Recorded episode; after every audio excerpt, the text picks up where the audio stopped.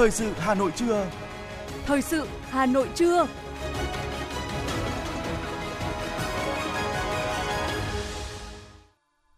Thanh Hiền và Quang Huy xin được đồng hành cùng quý thính giả trong 30 phút của chương trình Thời sự trưa nay thứ ba, ngày 23 tháng 8 năm 2022. Có những nội dung chính sẽ được đề cập đến trong chương trình hôm nay như sau. Chủ tịch Quốc hội Vương Đình Huệ dự cuộc làm việc giữa đoàn giám sát của Quốc hội với Ủy ban nhân dân thành phố Hà Nội. 447 ứng viên được đề nghị xét giáo sư, phó giáo sư năm 2022. Thị trường bánh trung thu vào mùa, Phần tin thế giới có những tin chính, Tổng thống Nga Putin đã lên tiếng về vụ con gái triết gia Duzin bị sát hại. Giá khí đốt tại thị trường châu Âu thiết lập mức cao kỷ lục mới. Sau đây nội dung chi tiết sẽ có trong chương trình.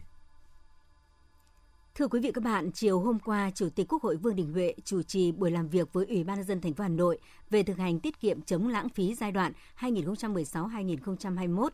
Theo báo cáo của thành phố Hà Nội, công tác thực hành tiết kiệm chống lãng phí luôn được xác định là nhiệm vụ trọng tâm. Trong giai đoạn 2016-2021 đã tiết kiệm được gần 42.000 tỷ đồng trong công tác lập, thẩm định, phê duyệt dự toán, quyết toán, quản lý sử dụng kinh phí ngân sách nhà nước – Chủ tịch Quốc hội Vương Đình Huệ cho rằng Hà Nội là địa phương có tinh thần trách nhiệm cao về tiết kiệm, chống lãng phí trong cả lĩnh vực công lẫn tư, thực hiện rất tốt nghị quyết của Trung ương về sắp xếp bộ máy biên chế. Đây cũng là địa phương có cơ cấu chi hợp lý khi dành 49% ngân sách cho đầu tư phát triển, chi thường xuyên còn 51% cho biết mục tiêu lớn nhất sau cuộc giám sát lần này là khai thác các nguồn lực tốt hơn, tạo dư địa cho tăng trưởng phát triển. Chủ tịch Quốc hội Vương Đình Huệ đề nghị Hà Nội cần giả soát các vướng mắc, nhất là trong cung cấp các dịch vụ công, dịch vụ sự nghiệp công và sản phẩm công ích. Thành phố Hà Nội cũng cần kiến nghị với Quốc hội, Chính phủ về tình trạng lấn chiếm sử dụng trái phép đất nông nghiệp, đất dịch vụ, đất dự án treo, nhà ở xã hội,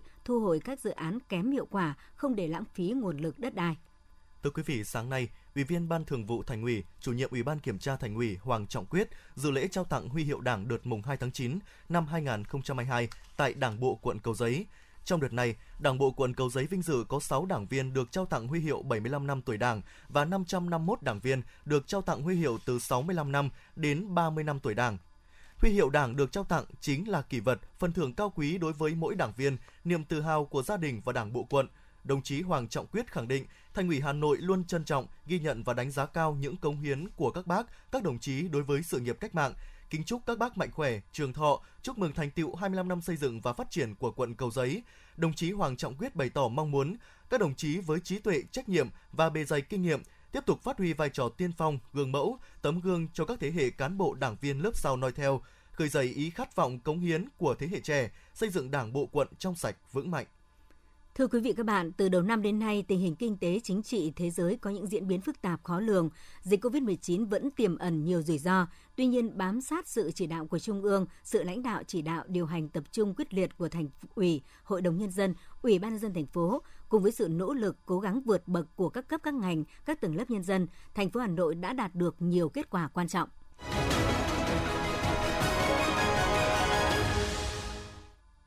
Trong bối cảnh còn nhiều khó khăn, Hà Nội đã quyết liệt chỉ đạo đổi mới công tác lãnh đạo, chỉ đạo điều hành, nâng cao hiệu quả giải quyết công việc, siết chặt kỷ luật kỷ cương, nâng cao trách nhiệm của tập thể, cá nhân, nhất là người đứng đầu, chỉ đạo giải quyết những vấn đề khó khăn vướng mắc, những nhiệm vụ trọng tâm, chiến lược liên quan phát triển thủ đô. Thành phố đã trình Bộ Chính trị ban hành nghị quyết số 15 ngày 5 tháng 5 năm 2022 về phương hướng nhiệm vụ phát triển thủ đô đến năm 2030, tầm nhìn đến năm 2045 đề xuất sửa đổi luật thủ đô, điều chỉnh quy hoạch chung xây dựng thủ đô đến năm 2030, tầm nhìn đến năm 2050, thành lập Ban chỉ đạo Thành ủy Hà Nội về phòng chống tham nhũng tiêu cực. Từ đầu năm đến nay, Hà Nội đã thực hiện hiệu quả các giải pháp phòng chống dịch COVID-19, giúp kinh tế thủ đô phục hồi mạnh mẽ và tiếp tục duy trì đà tăng trưởng. Chủ tịch Hội đồng Nhân dân thành phố Nguyễn Ngọc Tuấn nêu rõ. Với sự quyết tâm cố gắng, nỗ lực, thành phố đã bám sát các chỉ đạo của Trung ương và Thành ủy, quyết liệt triển khai các giải pháp thích ứng, an toàn, linh hoạt, kiểm soát hiệu quả dịch bệnh COVID-19 để từng bước phục hồi thúc đẩy sản xuất kinh doanh, tăng trưởng GDP 6 tháng đạt 7,79%,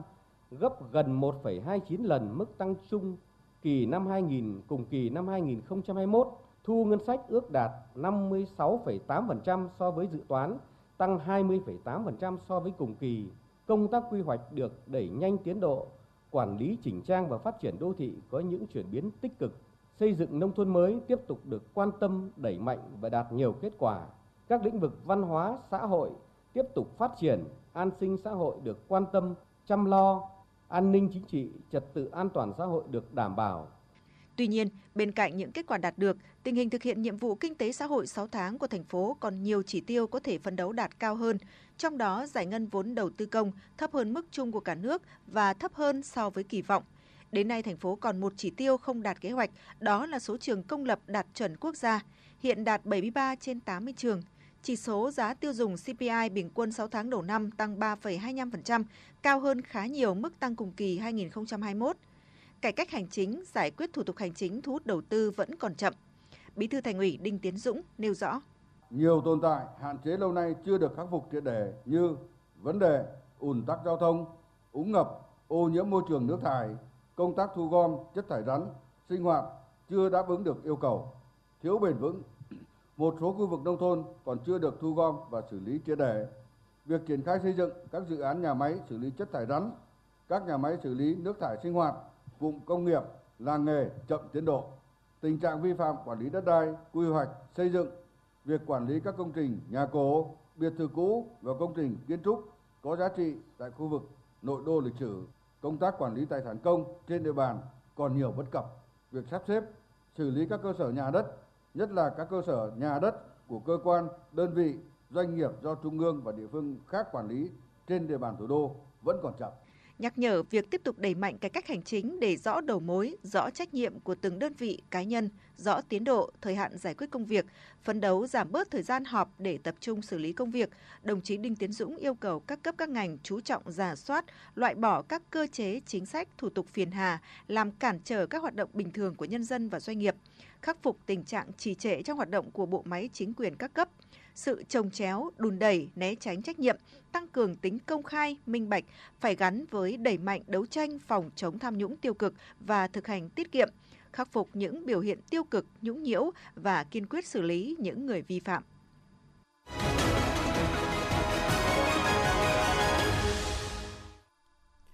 Thưa quý vị, một số thông tin kinh tế sẽ tiếp nối chương trình thời sự buổi trưa. Thưa quý vị, Ủy ban nhân dân thành phố Hà Nội vừa ban hành công văn về việc thực hiện nhiệm vụ ổn định, phục hồi và phát triển kinh tế xã hội 6 tháng cuối năm 2022. Công văn nêu rõ, để tập trung thực hiện ổn định, phục hồi và phát triển kinh tế xã hội, hoàn thành cao nhất các chỉ tiêu, nhiệm vụ của kế hoạch năm 2022, các sở ban ngành, ủy ban nhân dân các quận huyện thị xã tiếp tục triển khai thực hiện các nhiệm vụ trọng tâm, trong đó tuyệt đối không được lơ là, chủ quan, mất cảnh giác trước dịch COVID-19, tiếp tục thực hiện chương trình phòng chống COVID-19 theo chỉ đạo của chính phủ, hoàn thành tiêm vaccine phòng COVID-19 cho trẻ từ 5 đến 12 tuổi trước tháng 9 năm 2022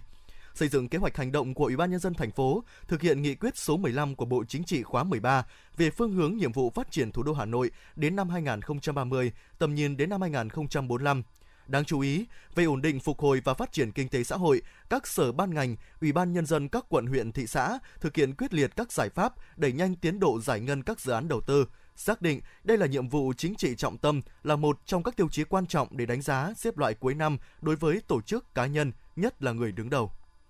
Ủy ban nhân dân thành phố Hà Nội vừa ban hành quyết định về việc thành lập Ban chỉ đạo Festival Sản phẩm nông nghiệp và làng nghề Hà Nội lần thứ hai năm 2022. Theo quyết định, Ban chỉ đạo Festival Sản phẩm nông nghiệp và làng nghề Hà Nội lần thứ hai năm 2022 có 8 thành viên do Phó Chủ tịch Ủy ban nhân dân thành phố Hà Nội Nguyễn Mạnh Quyền là trưởng ban. Ban chỉ đạo có nhiệm vụ chỉ đạo điều hành nội dung chương trình Festival Sản phẩm nông nghiệp và làng nghề Hà Nội lần thứ hai năm 2022 đạt mục đích yêu cầu đề ra thành lập ban tổ chức để thực hiện theo nội dung kế hoạch số 134 của Ủy ban dân thành phố Hà Nội. Theo kế hoạch, Festival Sản phẩm Nông nghiệp và Làng nghề Hà Nội lần thứ hai năm 2022 dự kiến sẽ được tổ chức vào quý 4 năm 2022 trong thời gian 5 ngày với rất nhiều hoạt động tại khu đô thị mới Dương Nội, quận Hà Đông.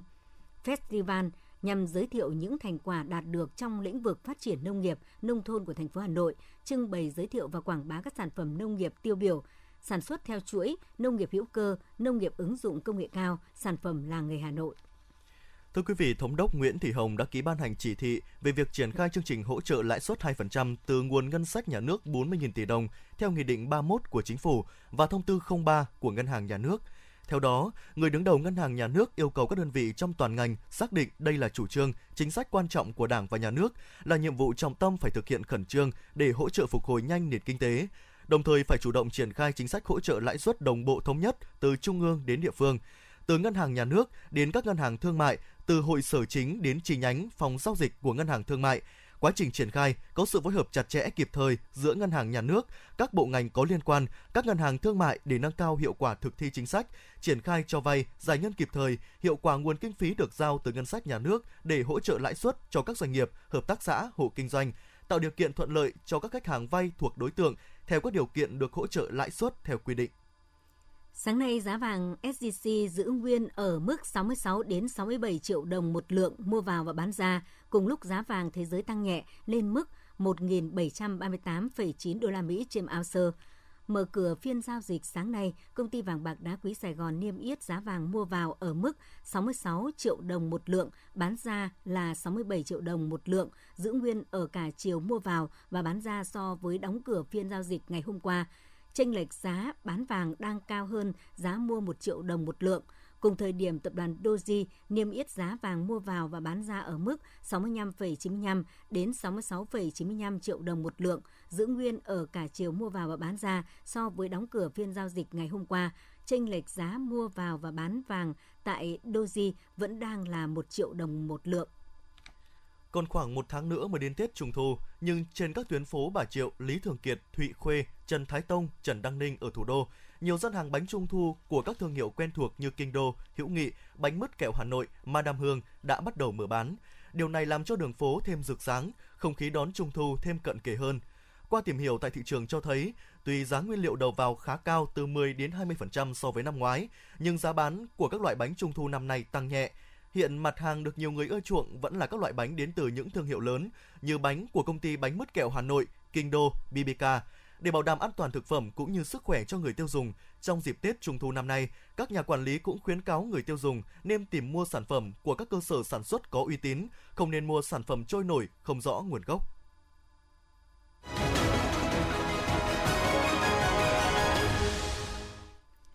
Thưa quý vị các bạn, theo bảng xếp hạng về chuyển đổi số năm 2021, Bảo hiểm xã hội Việt Nam đứng thứ ba trong tổng số 17 bộ ngành tham gia đánh giá, tăng một bậc so với năm 2020. Để có được kết quả này, Bảo hiểm xã hội Việt Nam tích cực chuyển đổi số, cung cấp các dịch vụ công trực tuyến, vận động người dân sử dụng ứng dụng bảo hiểm xã hội số VSSID.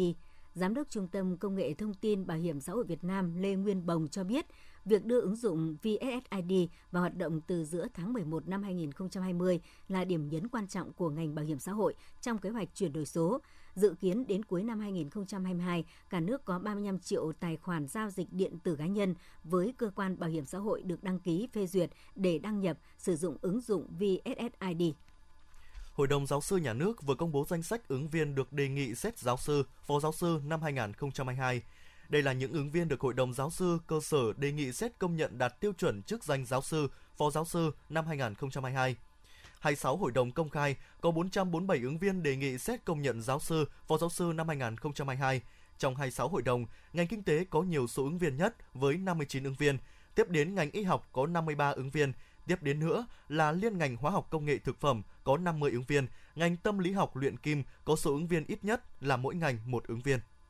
Sáng nay tại Hà Nội, Trung ương Hội Sinh viên Việt Nam chính thức khởi động chương trình kỹ năng quản lý tài chính năm 2022 cho sinh viên cả nước. Đây là năm thứ 10 chương trình được triển khai. Chủ đề của năm thứ 10 này là cặp đôi kỳ tài tài chính. Các em sinh viên sẽ kết đôi cùng với doanh nghiệp vừa và nhỏ trong chương trình để ứng dụng các kỹ năng tài chính, hỗ trợ các doanh nghiệp tìm kiếm cơ hội tăng trưởng. Chương trình diễn ra từ nay đến ngày 19 tháng 11 năm 2022, bao gồm 3 vòng thi đội đạt giải nhất sẽ được trao tặng giải thưởng 45 triệu đồng. Tập đoàn Điện lực Việt Nam EVN vừa yêu cầu các đơn vị lập và thực hiện phương án bảo đảm cung ứng điện, bố trí các phương thức vận hành nguồn lưới điện hợp lý, bảo đảm an toàn, tin cậy trong điều kiện bình thường và linh hoạt chuyển đổi trong tình huống sự cố.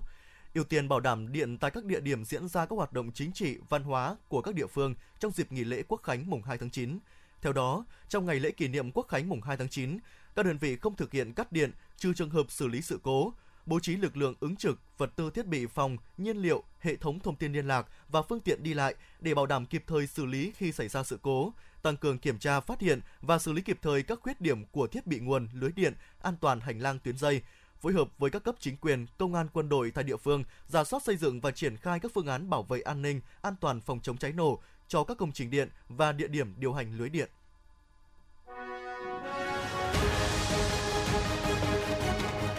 Thời sự Hà Nội, nhanh, chính xác, tương tác cao. Thời sự Hà Nội, nhanh, chính xác, tương tác cao.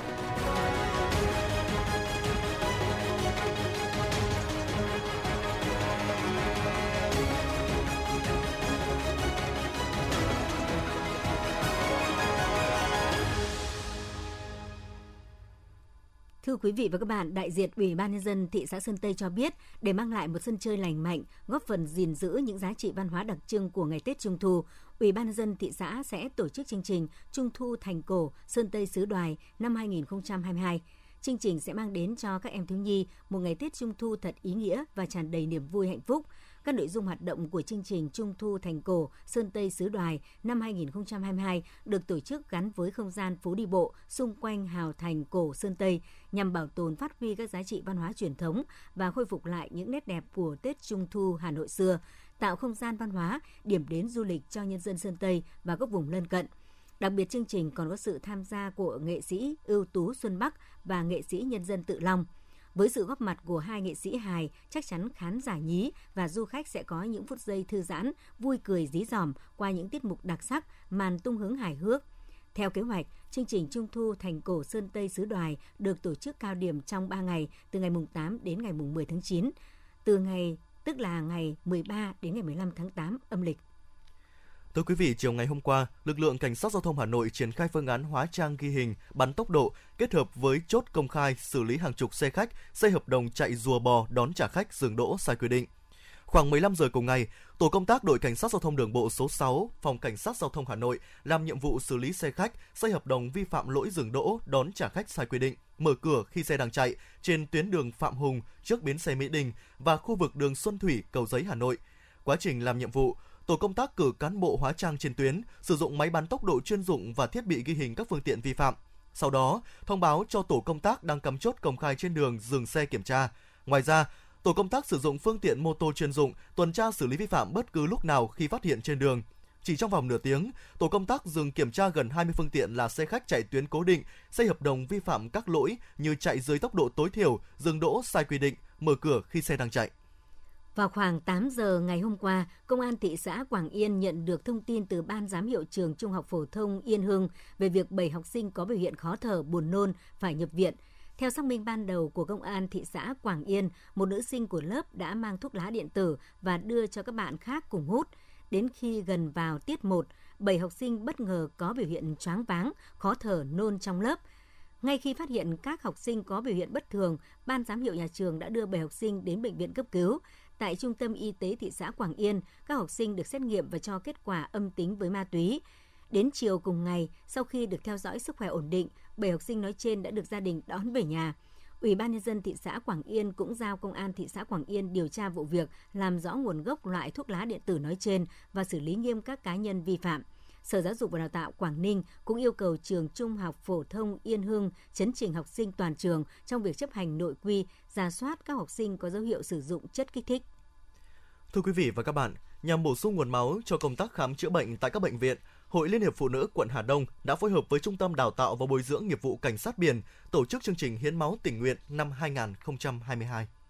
Đã từng nhiều lần tham gia hiến máu, nhận thức rõ được ý nghĩa của chương trình, mang tâm thế của một người lính mong muốn sẻ chia khó khăn cùng cộng đồng. Học viên Nguyễn Bá Thanh, Trung tâm Đào tạo và Bồi dưỡng nghiệp vụ Cảnh sát biển cũng đã đăng ký tham gia hiến máu chỉ với mong muốn góp một việc làm nhỏ giữa mùa dịch để chung sức cùng cộng đồng ngăn ngừa dịch, có thêm nguồn máu cho công tác điều trị bệnh nhân. Ờ, trên cương vị là một uh, thanh niên của Việt Nam thì trong cái bối cảnh à, dịch bệnh Covid thì à, chúng tôi cũng cảm à, nhận được cái tinh thần, cái trách nhiệm, cái sức đam mê nhiệt huyết của tuổi trẻ. Với bản thân tôi thì đây là lần thứ hai tôi hiến máu tình nguyện. Thì trong cái phong trào của trung tâm của đơn vị và cái phong trào thanh niên trong bối cảnh hiện tại thì cái lượng máu của ngân hàng máu hiện tại cũng đang ít chúng ta đều đã biết trong bối cảnh dịch bệnh này thì chúng tôi cũng rất tự hào cảm thấy là vinh dự khi mà được tham gia trong cái buổi hiến máu hôm nay để chung tay góp sức cùng cộng đồng chống lại dịch bệnh Covid cũng như là nhiều những bệnh khác mà các bệnh nhân đang cần khi mà lượng máu đang thiếu. Khi dịch bệnh vẫn còn vẫn còn đang còn diễn biến phức tạp, việc tổ chức hoạt động hiến máu nhân đạo như vậy của trung tâm cũng là cách để mỗi cán bộ chiến sĩ nêu cao tinh thần hiến máu cứu người, sẻ chia cùng người bệnh, sẻ giọt máu đào, trao niềm hy vọng. Với những nghĩa cử cao đẹp của mình, các cán bộ chiến sĩ của trung tâm đã mang đến niềm hy vọng mới cho các bệnh nhân đang cần máu để điều trị. Trật tự và có khoảng cách, mỗi cán bộ chiến sĩ đều xếp hàng theo đúng thứ tự để chờ khám sức khỏe, được hướng dẫn chi tiết cách điền vào bảng, hỏi tình trạng sức khỏe và phiếu đăng ký hiến máu tình nguyện, sẻ chia tình yêu thương với các bệnh nhân trong mùa dịch. Đại tá Nguyễn Đức Độ, chính ủy Trung tâm Đào tạo và Bồi dưỡng nghiệp vụ Cảnh sát biển cho hay. Trong thời điểm hiện tại thì đối với ờ, trung tâm chúng tôi đã có những phối hợp với các đoàn thể ban ngành địa phương, cụ thể là hội phụ nữ quận Hà Đông cũng như là hội chữ thập đỏ cùng với huyện viện huyết học máu trung ương để tổ chức cái là vận động cán bộ chiến sĩ tham gia đông đủ ờ, để hiến máu tình nguyện. Ờ, đây là một cái hoạt động sẻ chia ý nghĩa đối với coi như là cán bộ sĩ cho những cái người mà đang còn thiếu máu và đặc biệt là trong cái hiện tại là các cái bệnh viện đang còn thiếu chất lượng máu. Trong buổi hôm nay thì chúng tôi cũng ờ, ngoài nội dung coi hiến máu tình nguyện thì đồng thời nữa cũng tổ chức coi như là tuyên truyền ờ, về coi dịch coi phòng chống coi như là ờ, cái covid 19 đây là một cái hoạt động rất ý nghĩa và chúng tôi cũng đã và đang thực hiện rất tốt và rất hiệu quả. Tham gia chương trình hiến máu tình nguyện này có trên 300 cán bộ, học viên cảnh sát biển và các hội viên Hội Liên hiệp Phụ nữ quận Hà Đông tham gia. Từ ngày hội hiến máu này đã có trên 141 đơn vị máu quý giá để mang lại sự sống cho hàng nghìn người bệnh cần truyền máu. Chị Lại Hà Phương, Chủ tịch Hội Liên hiệp Phụ nữ quận Hà Đông cho biết. Cái tình hình bối cảnh của dịch bệnh Covid diễn biến phức tạp, nhất là trước cái biến chủng à, của Covid thì à, Hội Phụ nữ quận Hà Đông có phối hợp với Trung tâm Đào tạo và Bồi dưỡng nghiệp vụ cảnh sát biển Hội chữ thập đỏ quận tổ chức cái hoạt động ngày hội hiến máu à, với mục đích là là tạo thêm nguồn máu để ờ, cứu người ờ, tạo thêm cái lượng máu nhất định để hỗ trợ cho những người bệnh đang khó khăn trước cái tình hình ờ, dịch bệnh trong quá trình điều trị những bệnh nhân ở các bệnh viện. Và đây cũng là những việc làm thiết thực đối với hội phụ nữ quận Hà Đông. Nhân dịp chào mừng cách mạng tháng 8 của khánh 12 tháng 9 thông qua hoạt động của phong trào hiến máu tình nguyện nhằm góp phần giáo dục truyền thống đoàn kết, tương thân tương ái, giúp đỡ nhau của dân tộc Việt Nam, qua đó nhằm không ngừng nâng cao nhận thức của các tầng lớp nhân dân về hoạt động hiến máu tình nguyện, góp phần đảm bảo lượng máu, đáp ứng yêu cầu trong cấp cứu và điều trị bệnh.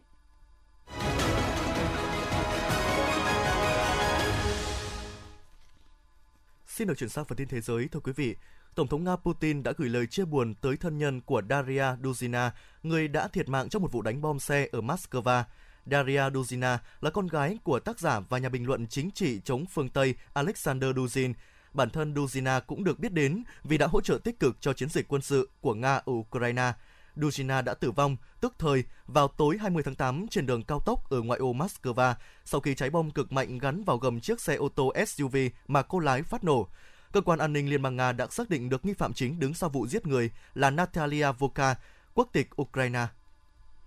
Theo Reuters, ngày hôm qua, cựu Tổng thống Mỹ Donald Trump đã yêu cầu một tòa án liên bang tạm thời chặn Cục Điều tra Liên bang Mỹ FBI xem xét các tài liệu mà họ đã thu giữ từ nhà ông ở Florida hai tuần trước cho đến khi một chuyên gia đặc biệt có thể được chỉ định để giám sát việc xem xét này. Trước đó, tờ Wall Street Journal cho biết các đặc vụ FBI đã thu hồi 11 tài liệu mật khi tiến hành vụ khám xét bất ngờ tại nhà riêng của ông Trump ở Mar-a-Lago. Bộ Ngoại giao Mỹ ngày hôm qua đã bày tỏ quan ngại sâu sắc về các mối đe dọa đối đầu bạo lực ở Libya, đồng thời kêu gọi các bên xuống thang ngay lập tức. Thông cáo báo chí của Bộ Ngoại giao Mỹ cho biết, phần lớn người dân Libya muốn lựa chọn lãnh đạo thông qua bầu cử hòa bình. Mỹ kêu gọi các bên từ bỏ vũ khí và lãnh đạo Libya tái cam kết đối với việc xác định một cơ sở hợp hiến cho các cuộc bầu cử tổng thống và quốc hội. Giá bán buôn khí đốt tại thị trường châu Âu đóng cửa ngày hôm qua thiết lập mức cao kỷ lục mới. Giá khí đốt hợp đồng tương lai giao tháng 9 tại trung tâm giao dịch Tino Transfer Facility ở Hà Lan tăng 14,6%, đứng ở mức 280,24 euro trên 1 megawatt một giờ. Cùng thời điểm này năm ngoái, giá khí đốt tại châu Âu được giao dịch dưới 27 euro megawatt một giờ. Trong khuôn khổ chuyến thăm Canada 3 ngày, Thủ tướng Đức Olaf Scholz ngày hôm qua đã có cuộc hội đàm với người đồng cấp Justin Trudeau thảo luận về việc tăng cường quan hệ song phương, đặc biệt tìm kiếm các giải pháp năng lượng ngắn hạn bằng khí đốt cũng như thăm dò các nguồn năng lượng sạch hơn về lâu dài như hydro xanh. Phát biểu tại cuộc họp báo chung ở Montreal, Thủ tướng Canada Justin Trudeau bày tỏ lạc quan về các dự án đầu tư cùng có lợi như hai bên hỗ trợ Ukraine trong cuộc xung đột với Nga hiện nay. Theo Reuters, ngày hôm qua, Tổng thống Vladimir Zelensky cho biết Ukraine đã khôi phục tuyến đường sắt với nước láng giềng Moldova sau 23 năm gián đoạn và tuyến đường này có thể vận chuyển 10 triệu tấn hàng hóa mỗi năm. Mặc dù không nói rõ loại hàng hóa nào, nhưng Ukraine rất muốn tìm ra những cách thức mới để xuất khẩu hàng triệu tấn ngũ cốc đã bị mắc kẹt. Thứ trưởng Bộ Y tế Thái Lan Sathit Pitutecha mới đây cho biết, Thái Lan nằm trong số 17 trên 21 quốc gia thành viên APEC đang phải đối mặt với tỷ lệ sinh thấp, có thể dẫn đến tình trạng giảm dân số và gây ra những ảnh hưởng lâu dài cho nền kinh tế. Phát biểu trong ngày khai mạc tuần lễ y tế APEC 2022 đang diễn ra tại Bangkok, vào ngày hôm qua, ông Sathit Pitutecha cho biết Thái Lan là một trong những quốc gia có tỷ lệ sinh thấp nhất trên thế giới. Theo dự báo dân số thế giới 2022, hiện chỉ có 20 quốc gia có tỷ lệ sinh thấp hơn Thái Lan. Các quan chức y tế Anh cho biết nước này đang cố gắng tận dụng tối đa nguồn dự trữ vaccine đậu mùa khỉ bằng cách thử nghiệm tiêm một liều lượng nhỏ cho mỗi người để bù đắp việc thiếu hụt nguồn cung cấp vaccine. Ba địa điểm của cơ quan y tế quốc gia Anh được thiết lập để bắt đầu thử nghiệm thí điểm phân liều vaccine. Một lọ vaccine được sử dụng để tiêm tới 5 liều riêng biệt thay vì một liều duy nhất. Cùng ngày, Bộ Y tế Tây Ban Nha tuyên bố đã thông qua một chiến lược tiêm phòng vaccine bệnh đậu mùa khỉ mới, cho phép nhiều người hơn được tiêm chủng với liều lượng nhỏ hơn trong bối cảnh nguồn cung vaccine khan hiếm. Bộ này cho biết, mỗi liều vaccine Imvanex của Bavarian Nordic, vaccine đậu mùa khỉ duy nhất hiện có, sẽ được chia thành 5 liều, ngoài trừ phụ nữ mang thai và những người bị suy giảm miễn dịch. Người đứng đầu cơ quan khí tượng quốc gia Hungary và cấp phó của mình hôm qua đã bị sa thải vì dự báo thời tiết không chính xác, khiến kế hoạch tổ chức ngày quốc khánh phải thay đổi. Theo kế hoạch ban đầu, chính phủ Hungary dự định tổ chức màn trình diễn pháo hoa lớn nhất châu Âu vào tối ngày 20 tháng 8 để kỷ niệm ngày Thánh Stephen, cũng là ngày quốc khánh Hungary. Tuy nhiên, trước khi sự kiện bắt đầu khoảng 7 tiếng, cơ quan khí tượng quốc gia cảnh báo rằng sẽ có một cơn bão tiến vào thủ đô Budapest vào thời điểm tổ chức. Nhận được cảnh báo, chính phủ buộc phải hoãn sự kiện này trong một tuần. Mặc dù vậy, cuối cùng cơn bão mà cơ quan khí tượng dự báo đã đổi hướng và thủ đô Budapest hoàn toàn không bị ảnh hưởng gì.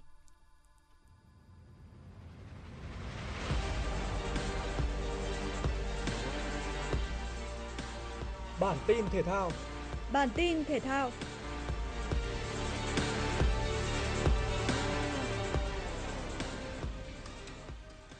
Game 2 bán kết VBA 2022 chứng kiến màn đọ sức giữa chủ nhà Hồ Chí Minh City Wing và đương kim vô địch Sài Gòn Heat. Các học trò của huấn luyện viên Matt Van Pelt tỏ ra chắc chắn trong những tình huống phòng thủ dưới bảng rổ. Bên cạnh đó, tài năng trẻ Khoa Trần đã có một ngày thi đấu thăng hoa với liên tiếp những pha ném 3 thành công, giúp Sài Gòn Hit kết thúc trận đấu đầu tiên với cách biệt 29-18. Lợi thế dẫn điểm tiếp tục được các cầu thủ Sài Gòn Hit duy trì trong khoảng thời gian sau đó trước khi khép lại trận đấu với tỷ số 103-93. Với kết quả này, Sài Gòn Hit trở thành cái tên đầu tiên ghi danh vào chung kết VBA 2022. Bước vào trận chung kết bóng đá U15 quốc gia, cả hai đội Sông Lam Nghệ An và BVF nhập cuộc đầy chủ động. Bất ngờ đến ngay phút thứ 8, U15 Sông Lam Nghệ An có bàn thắng mở tỷ số do công của Quốc Hòa. Rất nhanh sau đó, U15 PVF có lời đáp trả với pha đánh đầu chuẩn xác của Phùng Quang Tú trước khi Nguyễn Lê Phát nâng tỷ số lên thành 2-1. Phải chờ cho đến những phút bù giờ cuối cùng của hiệp 1, Lê Nhật Anh mới có thể đưa trận đấu về thế cân bằng. Cũng kể từ đây, thế trận nghiêng về U15 Sông Lam Nghệ An với liên tiếp hai bàn thắng được ghi trong hiệp thi đấu thứ hai dành cho đội bóng xứ Nghệ. Thắng trận 4-2, đoàn quân của huấn luyện viên Đinh Văn Dũng đăng quang thuyết phục tại giải đấu năm nay. Đây cũng là lần thứ tư Sông Lam Nghệ An bước lên ngôi cao nhất tại giải U15 quốc gia. Trận đấu tâm điểm vòng 3 ngoại hạng Anh hướng về cuộc đối đầu giữa Manchester United và Liverpool. Trên sân nhà Old Trafford, Quỷ đỏ phòng ngự chắc chắn và tận dụng tốt các cơ hội để vươn lên dẫn 2-0 nhờ pha lập công của Jadon Sancho phút 16 và Marcus Rashford phút 53. Bên kia chiến tuyến, việc thiếu vắng nhiều trụ cột, đặc biệt là ở hàng tiền vệ đã khiến cho đoàn quân của huấn luyện viên Jurgen Klopp thất thế ở khu vực giữa sân. Trên hàng công, Roberto Firmino cũng không thể khỏa lấp khoảng trống của Darwin Nunes. Và tất cả những gì Lữ đoàn đỏ làm được chỉ là bàn rút ngắn tỷ số muộn do công của Mohamed Salah trước khi chấp nhận rời sân với thất bại 1-2. Lần đầu tiên sau 8 lần đối đầu, tính riêng tại đấu trường Premier League, Manchester United được hưởng niềm vui chiến thắng ở derby nước Anh. Thầy trò huấn luyện viên Eric Ten Hag tạm vươn lên vị trí thứ 14 với 3 điểm, trong khi Liverpool tụt xuống vị trí thứ 16 với vỏn vẹn 2 điểm. Dự báo thời tiết khu vực Hà Nội chiều và tối ngày 23 tháng 8, trung tâm thành phố Hà Nội, chiều nắng gián đoạn, có lúc có mưa rào và rông, gió nhẹ, nhiệt độ từ 27 đến 32 độ C. Quý vị và các bạn vừa nghe chương trình thời sự của Đài Phát thanh Truyền hình Hà Nội, chỉ đạo nội dung Nguyễn Kim Khiêm, chỉ đạo sản xuất Nguyễn Tiến Dũng, tổ chức sản xuất Trà My, đạo diễn Kim Oanh, phát thanh viên Thanh Hiển Quang Huy cùng kỹ thuật viên Quang Ngọc thực hiện. Xin chào và hẹn gặp lại.